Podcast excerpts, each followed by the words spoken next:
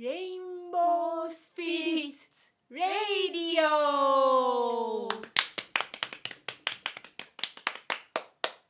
はい。はい。八ヶ岳の森から、えーレインボースピリッツのなおと彩香が、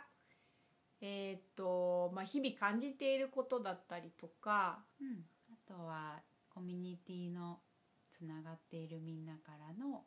お便りを、まあ、紹介しながらお話しする交流する交流するためのラジオです。で「ホーム・オブ・レインボー・スピリッツってなんやねん」って、まあ、知らない人がもし聞いてくださったら自己紹介的なうん。ことをお話ししておきたいなと思うんですけども、うん。えーっと直人彩香は2人とも女性で、うん。えーっとパートナー同士です。ですで去年の10月2日に、えーまあ、結婚セレモニーっていうのをやらせていただいたんですけれども、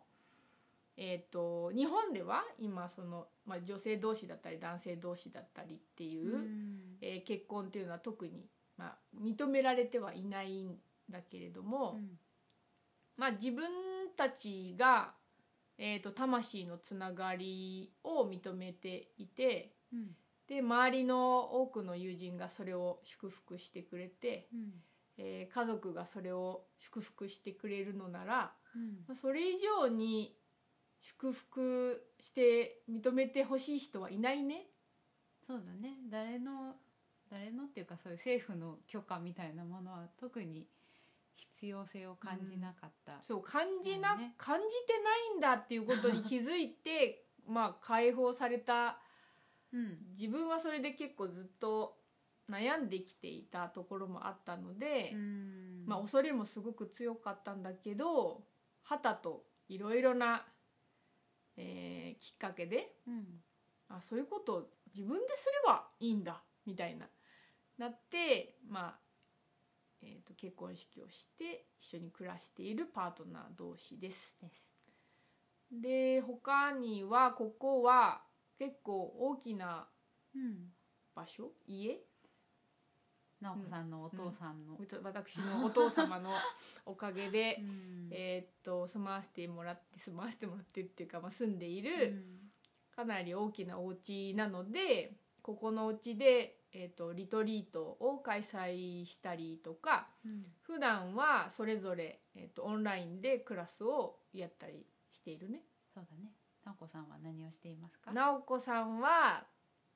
えーっとマントラベーディックチャンティングという、まあ、インド古来のうん。まあ、お経のようなものをどうやったらサンスクリット語発音で発音できるかとかその祈り方だったりお祈りの言葉の意味うん。を学ぶ講座だったりとか、えっと、魂の声を聞くっていう名前でやっているうん。これもヨガのあのヨーガスートラという経典うん。を紐解きながら、えー自分たちの魂は一体どういう存在で何のために存在していてどこに向かおうとしているのかっていうのを誰か遠くの先生が説いた言葉ではなく自分たちが今どう感じているのかというので答え合わせするようなクラスを主に開催していてうんあとはあの個人セッションとかをやってます。うんうん彩香さんは何やってますか？私はあのークラスとしては、まあ、同じようにベベディックチャンティングのクラスだったりとかあとはあのアートの、えークラスだったりとかをしているんだけど、えー、と真ん中に置いているのは本当の自分の色とかリズムとか感性っていうのはやっぱそれぞれにあってでそれをすごい、まあ、自分が大事にできてなかったこう時代とかがやっぱりあるからなんかでもそれをこう大事にできるようになっていけばいくほどすごく自分の暮らしとか自分自体とかを愛せるようになったりとかすごく自分らしくこう歩めるようになったっていうのがあるのでそういう色とかリズムとか感性を本当のなんか自分の感じ方とか本当の自分のこう表現の仕方だったりとかっていうのを思い出す思い出したりとかもしくは出すこととか感じることを許可する、うん、ためのなんだろう。ために、まあ、そういうアートっていう表現っていうのを使うクラスだったりとかベディックチャンティングみたいによく本当に聞いて自分の真ん中から音を出すっていうことをする。でそこの祈りとつながったりとかするクラスっていうのを展開しています。うん。で私たち2人が今一番面白いなって思ってるのはあのあのそうセレモニーっていう、うん。うん、なんだと思った？いやああアンデスっていう。あアンデス同じあ同じなんだけど、そうアンデスのペルーのメディスンマンである、まあうん。プーマさんっていうとても素敵な方に、うん。うんえっとアンデスに伝わる古くからの、えっとお祈りの仕方だったり、えっと大地とのつながり方だったり、うん。まあ、見えない存在とのもう本当に実感できるつながり方を、まあ、教わっていてうんすごく肌に合うんだよね。そうだね。なんかこう、まあ、プーマさんっていう人から教わってるんだけどとかそういう伝統の教えみたいなのは入ってるんだけどよりなんだろう本当にこう大自然とかもともとなんだろうもっと広い感じなんだよね。うん。こう限定的じゃない本当にこう大大地とかこううん。もっと広い本当に地球とか宇宙とかうん。全体とのつながりっていうのをすごく思い出させてくれる。うん。なんかそうこういうものに触れていたいなとか思い出したいなっていううん。あの、まあ、方向性がぴったり合っていったからその要素を結構取り入れてうん活動し始めてるかな？そうだね、うん。なんかね深呼吸できるね。うん。深呼吸できるっていう感覚がある、えーなんだろうそういうなんかそそう教えてもらったことを、まあ、日々の中に取り入れていってるんだけどこうやるとすごくなんだろうちゃんとこう心とか魂とかが呼吸している感覚。あー。あとなんか楽しくなるよね。そうそうそうそう。うん。なんかね、本当に子供の魔法っていうか子供の時にこう信じてたなんかこれやったらこうなるってことな？みたいななんかちょっとそういうなんていうの？そうそれがだけどすごく信頼できるメディスンマンかうんら、うん。そうだよってうん。何にも疑いが起きない自分たちの中で、いう人に教えてもらったことによってやっぱりそうなんだね。っねてなって、うんすごい彩香ちゃんとか開花してるよね、夢とか最近すごいじゃんだなんかこうもともと夢は結構本当になんか悩まされてきたっていうかもうなんか ちょっとよくわかんない夢とかをこう毎日見るみたいな感じで悩まされてきたんだけどちゃんとお祈りをするようになったりとかなんかつながり方が分かっていく中で本当に必要なことだけ見るようになったっていうか、うん。うんなんかちゃんとメッセージをこう受け取れるようにすごくななったっていう感じかな。うん。そうだね、うん。そうだからそのなんかあのわまあもともと私たちが出会ったのもインドの教えのそのベディックチャンティングマントラと呼ばれるうん。ものの学びの中で出会ってるから、そのそこで培った要素と、うん。そこではなんかまだ苦しさを感じてたりなんか限定、まあ、文化のいろいろな背景とかもあって限定されてたような感じを感じてしまっていた勝手に。うん。部分があのペルーのその土着の教えに触れたことによって私たちの多分中に内在していた日本人古来のかつ日本人っていう枠も超えたちょっと宇宙的な私たちの中にある真実みたいなとこに触れた感覚があってなんかその新しい私たちの感覚でセレモニーっていうのをと取り入れたまあワークショップみたいなものだったりとか、うん。えっとこの前の夏至にもリトリート開催したんですけど、うん。セレモニーを中心としたあの、まあ、合宿っていうかお泊まりもお食事も一緒にしながら、暮らしを共にしながら本当に感じる本当につながるっていうリトリートをうん。やってるんだよね。そうだね。アンデスのその教えですごくこう大事なとことつながれるようになったらそのマントラとかもこう改めてどれだけパワフルかすごくうん。なんか、あのだ自分たちにとってどれだけなんだろうなんだろうね大事なものかっていうのとかも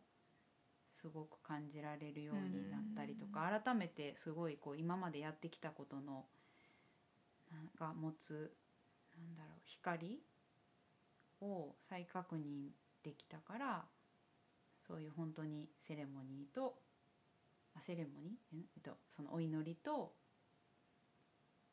インドの教えとアートとか本当に全部を織り交ぜた形でワークショップとかリトリートうん、そうだねやってるっていう感じですね。そうだね、うん光なんか多分みんなもそうだと思うんだけど心のどっかが納得していなかったら、まあ、まあマントラとかでも他の何何でもいいと思うんですけど、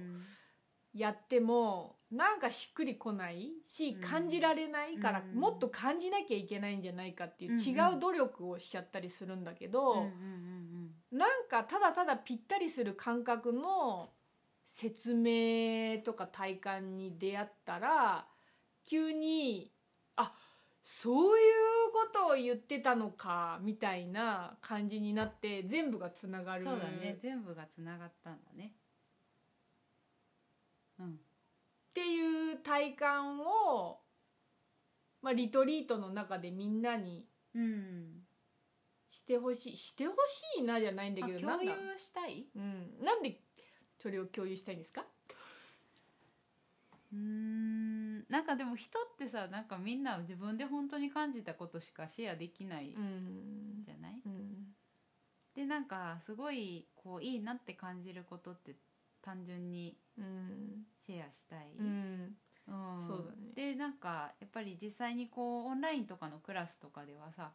それぞれに、まあ、それぞれのクラスでやってるじゃない？でなんかそれがやっぱり共有することでやっぱり本当に大事なところにこう結びついていったりとか本当に照らし合えるこうツールになっているのをすごく実感しているからまあリトリートとかにやっぱつながってると思うな。そう。うんなんかあのこのラジオをあの始めたきっかけも、うん。声っていう媒体で伝えたいなっていうのがはっきりしたからうん。で私たちが今つながりたいと思っている人たちに働きかけるのに今までの SNS みたいに多くに広くにっていう感覚のメディアで伝では伝わらないんだなっていうのが伝えづらい。何かすごい余計なやり取りが間に入っちゃってたり伝えなくてもいい人たちにまで伝えることによって受ける余波みたいなのをすごく感じててうんこの声とかやり取りを聞いてて心地いいなって思う人しか多分このラジオはもう聞けない。この時間が長いから。そうだうん。ねうん。だからなんか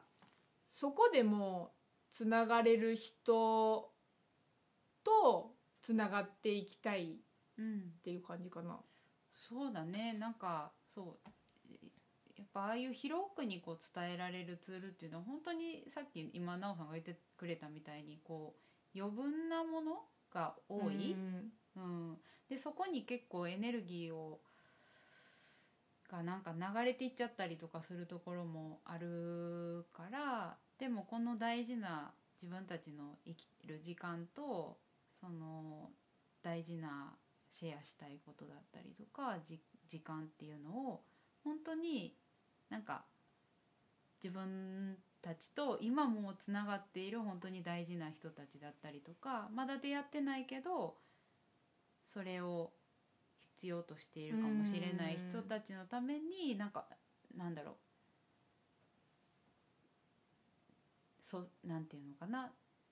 これを届ける方法っていうのがもっとなんか自分たちが気持ちがいい、うん。本当にいいエネルギーが循環する形の方法でなんか伝えられるんじゃないかって思った時に、まあうん。フェイスブックじゃないなとかっていうふうに、スブックだけじゃないけど。どね。でも主にうん。フェイスブック、そうねを便利だから頼ってきたけれど、うん。やっぱりその多分会社の理念っていうか意図、うんもともと作られた意図と、うん。私たちが心に大事にしたい意図は違うっていうことがはっきりして、もっと合ったやり方というので、ラジオをこれからやっていこうかなと思って学習を目指してそうだね。続けていこうかなと思っております。目指してます。そういうわけで皆さんもしよかったら、えっと今のところアンカーと Spotify で、うん両方で聞けるんだうけど、ん、配信、だからフォローとかで登録してもらえるとあフォロワーが増えたんだねとか言って 嬉しくもなるし、まあ、次の話が上がった時にもあのお知らせがお知らせが届くし、うん。あとはあの交流型でやっていきたいなと思っているので、ね。お便りをぜひいただけたらなっていうのを思ってます。うんあの概要欄とかに Google フォームかな？そうだね、うん。Google フォームでそのお便りのフォームを用意ししようと思ってそう。いる。今の時点では用意中です。ねいつもあの2人だけで話してて永遠と話せる2人なんですけど、うん。やっぱり誰かの誰かと話し合うのもすごく好きだからそうだね。ね。うん、だからそうだね。あのそのリンクを貼っておくのでまたあのそこからこんなことを聞いてみたいとかこんなことをお話ししてほしいとか、うん。うん、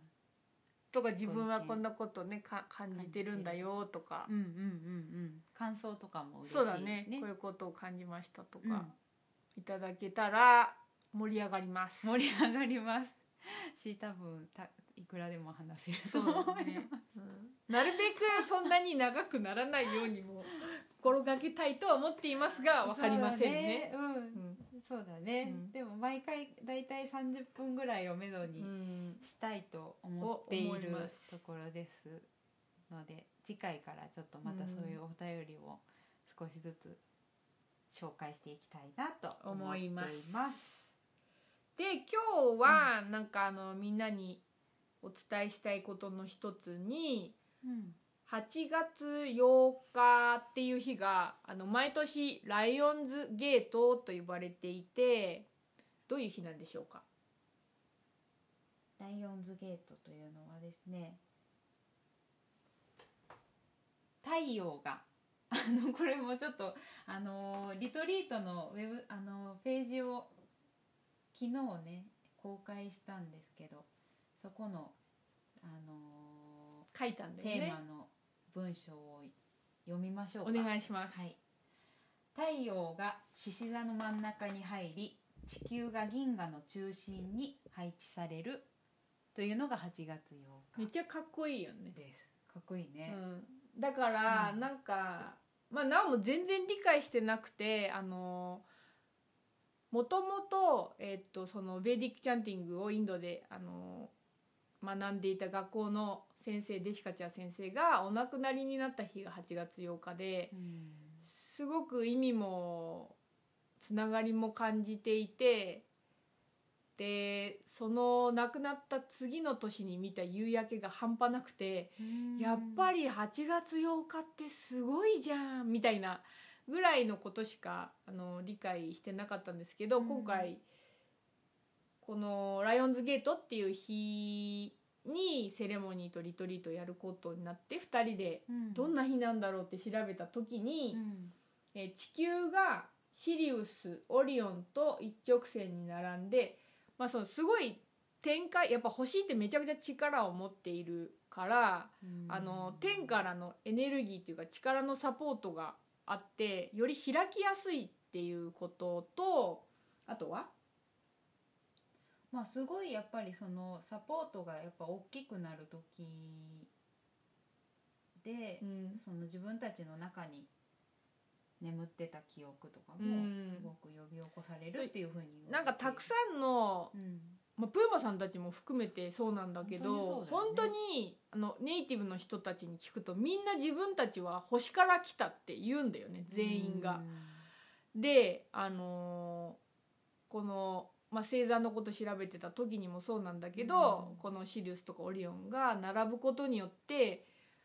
その自分たちの記憶が呼び起こされるっていう、うん。太古の記憶が呼び起こされるっていう、うん。あのことが書いてあって。そうだね。それ今喋りながら改めてすごい自然だなと思ったね。なんで？いやだってさ、うん。これだって地球なんか私たちは地球に住んでますとか日本にその中の日本に住んでます。でなんかそこからこう星たちがこうなんていうの夜になると星が見えてとか太陽があって月とかがあってっていう風になんかどっかちょっとこう分けてなんかい認識しているとこがあるんだけどこの地球っていうのがまあ本当にこう宇宙の中にこう浮かんでるわけでしょ？だか星に住んでるし、まあ、そのどこかの星とのなんかこう宇宙で起こった出来事によって、まあ、地球っていうのが生まれてるから星から来たってまあそうだよなみたいな。すごいなんか自然なものとして今なんか改めてうん。より認識できたわ。へえ。まああの彩香ちゃんはかなり宇宙人だなってなおは思うとこがあるので絶対星から来てると思います。そう。でなんかやっぱり意識がすごくた、まあ、高い次元にっていうのは何か多分なおが感じるのはすごいやっぱ波動が高くなるからチューニングさえちゃんとできればちゃんとできればっていうのはなんだけどチューニングさえ整えば、うん。あの自分本当に自分たちが思い出したい感覚のところにそのエネルギーを向けられたりとかより細やかに自分たちが誰なのかっていうのを思い出すことができる日になるっていうことだと思うんだよね。だからその日にあのどんなセレモニーをやるんでしょうか？野生を取り戻します。野生？そうだからなおのね可愛いねライオンがねあのポポスターっていうの？これ。夏至からね続いてるんですよ。これは夏至のリトリートの中であのー、彩香先生に導かれて 描か描描きましめたっちゃ可愛いライオンちゃんがこのウェブサイトのリトリートのページかな？かあの今回のその8月8日のリトリートセレモニーのカバーに採用させていただきイエーイなおこ書きました。その時はライオンズゲートとか何も思ってなかったらしく、だけどライオンを描いていめってちゃつながっててこれじゃんみたいな。そうそう。そうで夏至の時もそういう、うん。なんていうの？その時はライオンじゃなかったんだけど、オオカミだったね。狼が私の夢の中にその前日に出てきたという流れからそのなんか自分の中の狼をうん。解き放て解き放的なねてとかって言ってたんですけど今回なんかその流れがそうそのまんまだなと思って、まあ、副題に「私の中の眠れる獅子を解き放つ」っていう副題をつけたんだけど、うん。その「眠れる獅子を解き放つ」って聞くとすごいワイルドじゃないといけないんじゃないか的な、うんうんうん。野生っていうのにすごいこうイメージがついちゃってるもんね、うん。でもそういうことじゃないなっていうのをすごい感じたからそれも文章にしたんだけどうん。どんなんだったっえーとまあ、ワイルドに生きるということ、ね、ワイルドっていうイメージのあれがあるけど生きるっていうことじゃなくてもともと備わっているそういうなんていうの？野生の動物たちってすごい繊細な感覚を持ってると思うんだけどそういう繊細さだったりとかまあいろんな本当にこ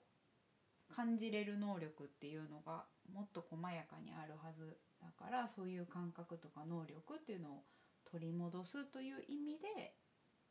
野生を取り戻すといううんそうななんか表現をしている。ででそういうふうに言ったら取り戻すっていう言葉も大げさなぐらい実はもうそれで生きてるんだけど私たち一人一人が、うん。だけど許可できてないから、うん。自分がそれを例えばそれでいいっていうのが解き放つってことだけど、いいって思えてなかったらダメなわけだから押し殺す、それは人と比べて変だから言わない。うん。うん。とかでなんかすごい能力がなんていうの？まああるのに、まあ、ないことにされていたりとかして使使われていない使われてないからそれって。地球の一部だから地球がうまく稼働してないってことになると思うんだよね。うんだから本当に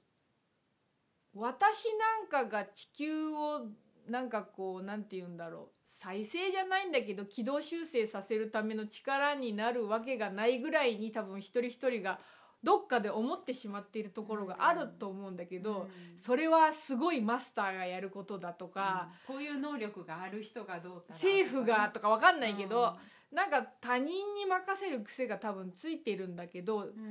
本当に最近私たち思うんだけどこの私たちが一人一人がうん。本当にそのただただ与えられている繊細さといろんなことを感じてしまっていると思っている能力を逆に開花させることでうん。すっごいいろんなことが先に進むっていうか発動する力になって他にないと思うんだよね。うん。でそれをなんかそれ開花させるってなんか例えばその表現してなんていうの？例えばなんかクラスとか何かセッションができるとかなんかこういう形にできるとかっていうんじゃなくてもそれを本当に思い出してただ本当にこう暮らしの中で生かしているっていう姿でそのエネルギーがすごく近くの人たちをなんだろうに勝手にうん、そうそうそうそう。勝手に影響影しるなんかなんか何かしなきゃいけないって思ってるところがもう大きな間違いで、教えなきゃいけない発表しなきゃいけない、うん SNS で書かなきゃいけない、うん。YouTube 撮んなきゃいけないって、まあ、それはやりたかったら全然いいんだけど、うん。何にもしないで感じている赤ちゃんが放っている波動の高さを私たちは知っているのに、なぜ自分があれをただ存在しているだけですごく役に立っていることとして認められなくなったのかっていうのがうん。超盲点だと思うんだけど、うん。本当に何にもしないでただただあるがままの姿っていうか与えられたままの感性でうんすっごい悲しく思ったり、うん。すっごい嬉しく思ったりすることがめちゃくちゃ力になってそれこそ星と星の発信ぐらいうん。エネルギーをだって多分今の科学で計測できると思うんだよね。うんうんうんそうだね。だからそれをただ許可すればいいっていうのが「眠れる獅子を解き放つ」っていう名前の本当の意味、そうだね。本当にだけどすごくシンプルに自分のことを認めるっていうことがもう本当に難しい。今だってこれを聞いてよしってお思うのってすごい難しいと思うから、だから私たちはすっごい昔からセレモニーって言ってみんなで意識を合わせて何かの行動をして、うん。よしってそこに行動とともに祈りを込めるから何かシフトする切り替わる、まあ魔法だよね。切り替える言葉と行動と祈りの魔法を使ってきたと思うので、うん。なんか新しい私たちなりのやり方でうん。セレモニーをやろうと思ってます。そうです。そうです。で、まあ、どんな感じの、えっとセレモニーになるかというのはいつも大体同じで。そうだね。そのつつうんとそうだね。その中にある要素はお同じだね。そう。お話言葉だったりとか祈り、まあ、マントラだったりとかアートだったりとか。そうなんか大体うん。私たちのセレモニーの特徴っていうのは、まあ私たち2人がすごい大事にしてるベーディックチャンティングでみんなのうん。振動数とか心とかを整えてもらってうん。最初の時点でもうその意識を宇宙台に持ってってもらうっていうかそうだったこうだったみたいなのをあの変な意味じゃなくて本当に実感することができるうんのでそのツールを使ってうんやっていてで自分たちの言葉で自分たちが感じていることをお話しするっていうのをす、とにかく大事にしてるから参加者同士がまず出会うっていうのがすごい大事なとこだよね。そう。だねそのつながりはすごい大事にしてるね、うん。そういうつながるっていうかしお互いを知り合う時間とかもゆっくり持つようにしている、そう。でその来ている参加者の一人の人が話す言葉とかを聞いてすっごい面白いし超みんな光を放つ言葉を、光を放とうと思ってないからこそ放ってんだよね。うん、逆になんかそうだね。その自分自身はこれはちょっといいのかなとかって言いながらなんか喋ってたりするんだけどうん。それがすごい光だったりする。そう。でそれを見ることによって自分も認められるようになるっていう自分の能力っていうかうん。感性も同じように豊かで素晴らしいんだなってうん。勝手に感じられるようになるっていうのが結構大事なセレモニーの要素で、で言葉で交流したり宣言するっていうことはもちろんするんだけど、うん。その彩香ちゃんが思っている一つの大事に育ててきた能力っていうかアートでものを見るっていうのが結構言葉で捉えきれない無意識層の部分。うん。本当にそこに結構大事なものがいっぱい眠ってるけどなんかそう言葉でこう喋ってる時には出てこなかったりとかしそういうのはしてするだけどその書くっていうことをやって改めてこう見てみるとそういう書いてるプロセスの中でとかその後のものをこう確認したりとかすることであ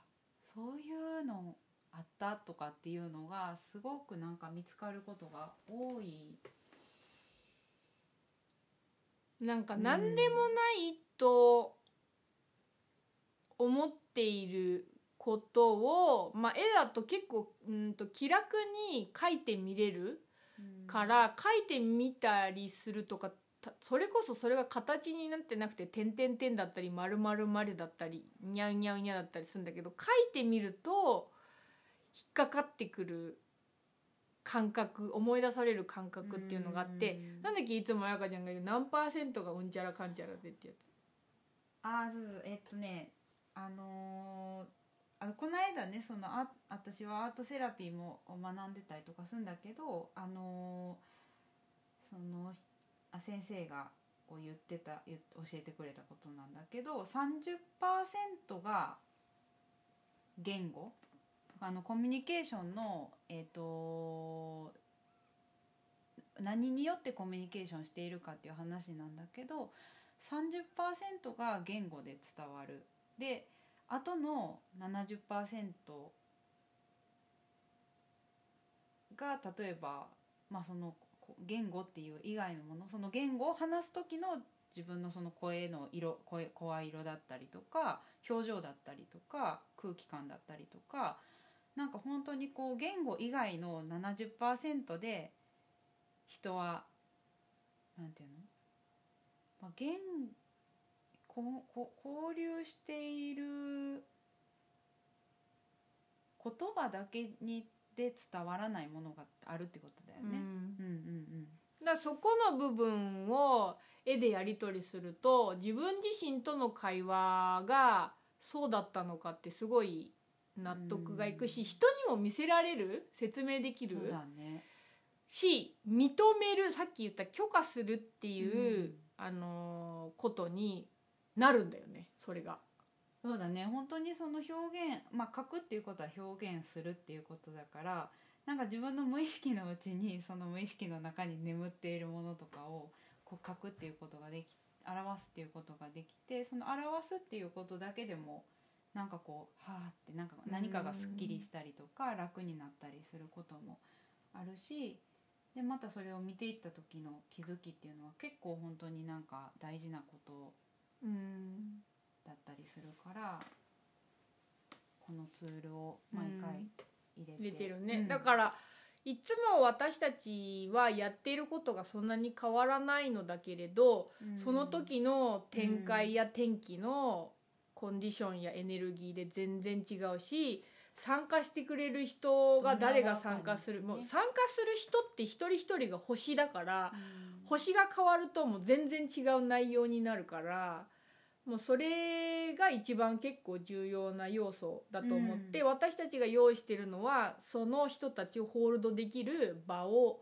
作っているっていう感じです。ね。できるだけ心地いい場をうん、用意しようっていうふうに。まあ日々日々。日々ね。準備してる感じ。準備しています。で今回は特別にあの私たちの友人でもある千早ちゃん千早上の川という、えっと、写真 写真家の,、うん。あの友人に、えっと、私たちが、まあ、うん。伝えようとしていること、今ずっとこう説明しててもなかなか伝わらないと思うんだよね参加するまで本当は。うん。本当のところはね。伝わりにくい、そうん。だけど彼女はすごい魔法の持ち主で。うんあのプロとしてもものすごい素敵なあの写真をたくさん撮ってるんですけどあの空気感をとにかく撮るのがすごい上手だなって。そうだね。そこにその撮る時のなんていうのかなあり方っていうのも本当に自然でなんだろう。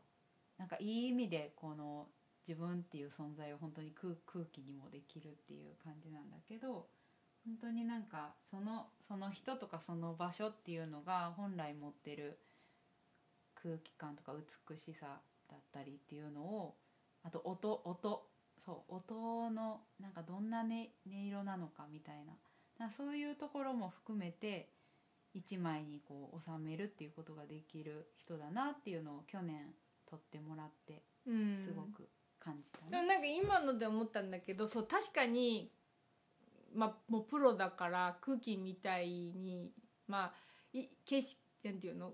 ある意味自分を消すみたいなことが必要だったらできるんだけどやっぱりアーティストとしてのすごいしっかりした軸があるから、彼女がなんだろう何か作っているなんて言ったらいいんだろう筆の書き筆とかじゃないんだけどね千早の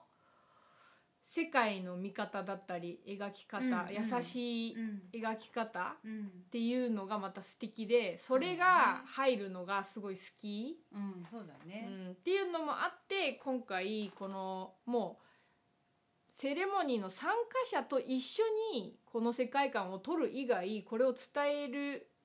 手立ては他にベストのものがないねっていうことで、自分たちだけでやったりそれっぽいことをやるよりは、うん本当にそのセレモニーをやりながらそれを撮ってもらえたらいいねっていうことで、千早ちゃんと一緒にうんこのリトリートをあのみんなで過ごすという、うんえー内容になってます。そうです。じゃあウェブサイトの方にあのその千早ちゃんの紹介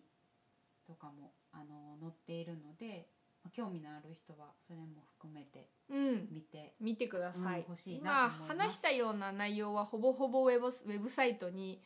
あの彩香ちゃんが綺麗にまとめて2人で一生懸命ああだこうだ言いながら、めっちゃ時間かけながら内容かけましたね。そうだね、うんなんかいつもなんだかんだで結構じっくり作ってますね。はい、というわけで、えーっと6人まで、えーっとうん参加していただけるリトリートで1泊2日になっています。あの本当になんか、まあ、こういう声だったり2人のやり取りだったりウェブサイトとかを見て、なんか心が本当に動かされるという方と出会いたいなと思って、このラジオという媒体でうん、あのお届けしてみましたので。うん、もしよかったらお声を聞かせていただけたら嬉しいです。嬉しいです。だね、今後はまあこういうラジオだったり、あのまあウェブサイトが一番情報がわかりやすく全部集まっているんですけど、www.homeofrainbowspirits.com ちょっと長いのですが、あのまた概要欄に記載しておきますので、ぜひあの見てください。うん、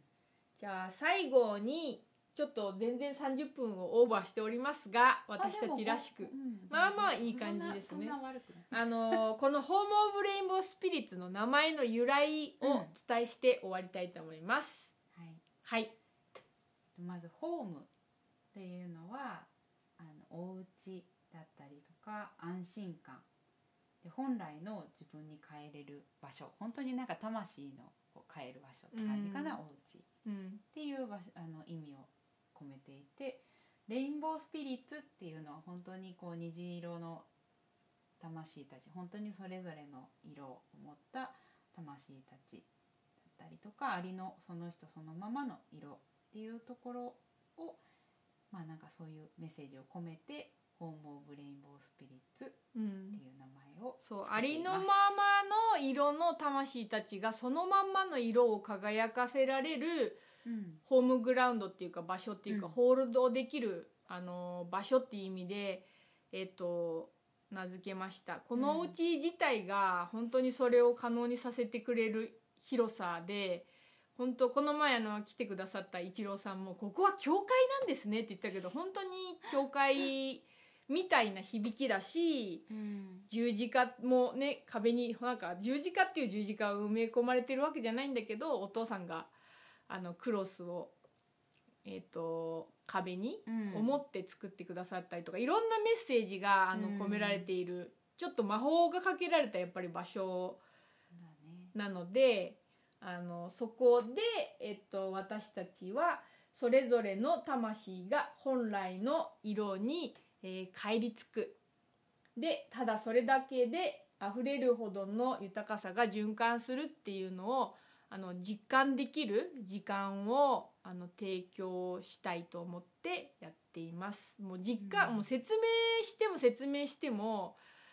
そういうのってなんか変わらないんだけど、そうだね。うん、でも実感するともう一瞬で変わっちゃうから、うん。うん。ただうん実感すればいいよねっていうことで、うん。この八ヶ岳っていう、まあ、雄大な自然にもたくさん助かんたくさんサポートをうん、受けながらね。サポートしてもらいながら、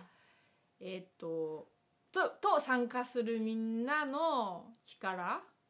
そうだね。本当にみんなで作ってるなっていつも思うから。うん、そうだね。そうだからなんか惹かみれ合う。うん。本当に惹かれ合う人たちが自由にうん。素直に交流できるようにっていうことで、うん。このなんて言うんでしょう。コロナの期間で人と会うっていうことがいろんな意味でちょっとはばかられたりとかうんする中で、私たちが見つけたのは本当に大切な時は会った方がいいってうん。思ったから、うん。生きていることってリスクがいっぱいあるし、うん。明日死ぬかもしれないし、うん。そんなの全然わからない。うん。だからもちろんちゃんといろんな情報をに耳を傾けてあの気をつけたりうん。しておくことだったりとかって大事だと思う、うん。けど同時に心をちゃんと働かせて行くべき場所にちゃんと行って会うべき人にちゃんと会って感じるうん。ことを生きてる間に絶対やった方がいいよねってなったんだよね。うん。やめたくないねそねれはね。うん。というわけでリトリートを夏至から再開しております、はい。もうたくさん別にランダムにいっぱい集まってくださいっていう話じゃなくて。うん、人数も本当に限定してるし、本当に呼びかけるのもあそうだ。あの条件的には、今まで私たちに実際に会ったことがあったりとかとかクラスで会ったことはなくてもクラスでちゃんつそうオンながっラインでね。ていたりとうか、ん、うん。という方限定で、えーっと発信しております。うん。あそうそれでえっとまだ告知をするのはこれが初めてなんだけどもうすでにあの一人来てくださる方があのいち早くホームページで見つけてくださって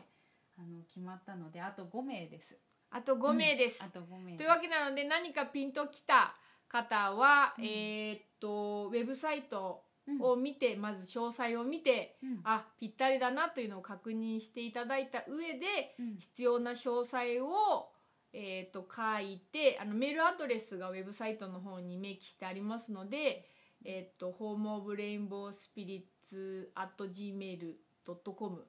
の方まで、えーお申し込みくださいませ。ませ。はい。はい、ではそんなところかな？今日は30分っていうか40分ぐらいか50分ぐらいかな？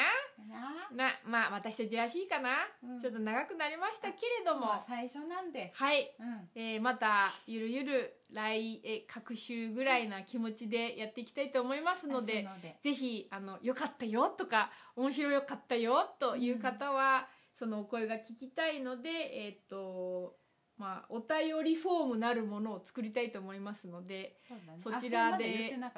それさ途中で言ったよ。あ途中で言ったよね、うはい、そちらでお声をあの聞かせていただくか、うん。まあ、気軽に、あの DM インスタグラムのメッセージだったりとかうん、それでもうん。それの方があのよければねメールだったりとかで、えー聞かせてくださいお待ちしており見ます。それでは今晩も皆様が皆様らしい虹色の夜をお過ごしくださいませ。良い夢を。良い夢を。じゃあねー